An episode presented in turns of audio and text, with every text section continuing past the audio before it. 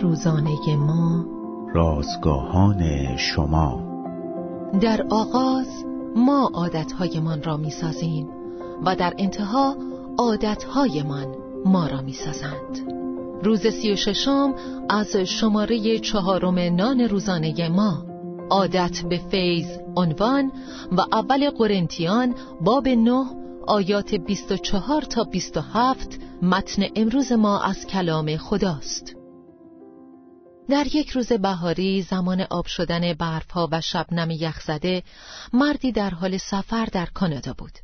در چنین شرایطی که حرکت به جلو تقریبا غیر ممکن می نمود به طرف محل تقاطع نزدیک شد و یک تابلو با این نوشته را دید.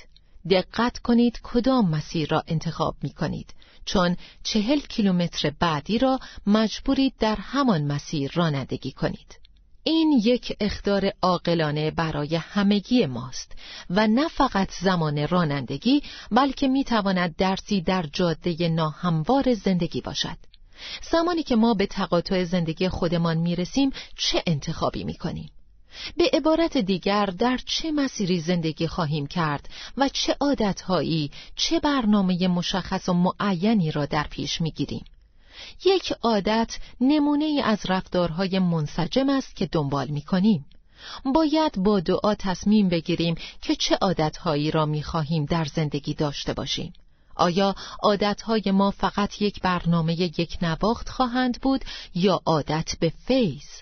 پولس رسول سفر زندگی خود را به یک مسابقه تشبیه می کند. او یاد گرفته بود تنها راهی که او را در زمین مسابقه حفظ می کند این است که تن خود را زبون می سازم و آن را در بندگی می آورم.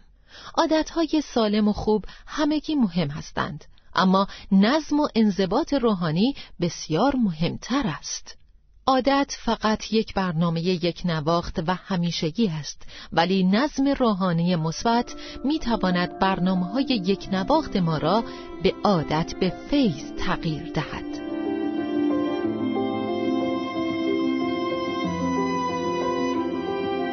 کلیه حقوق متن این اثر متعلق به انتشارات جهان ادبیات مسیحی است.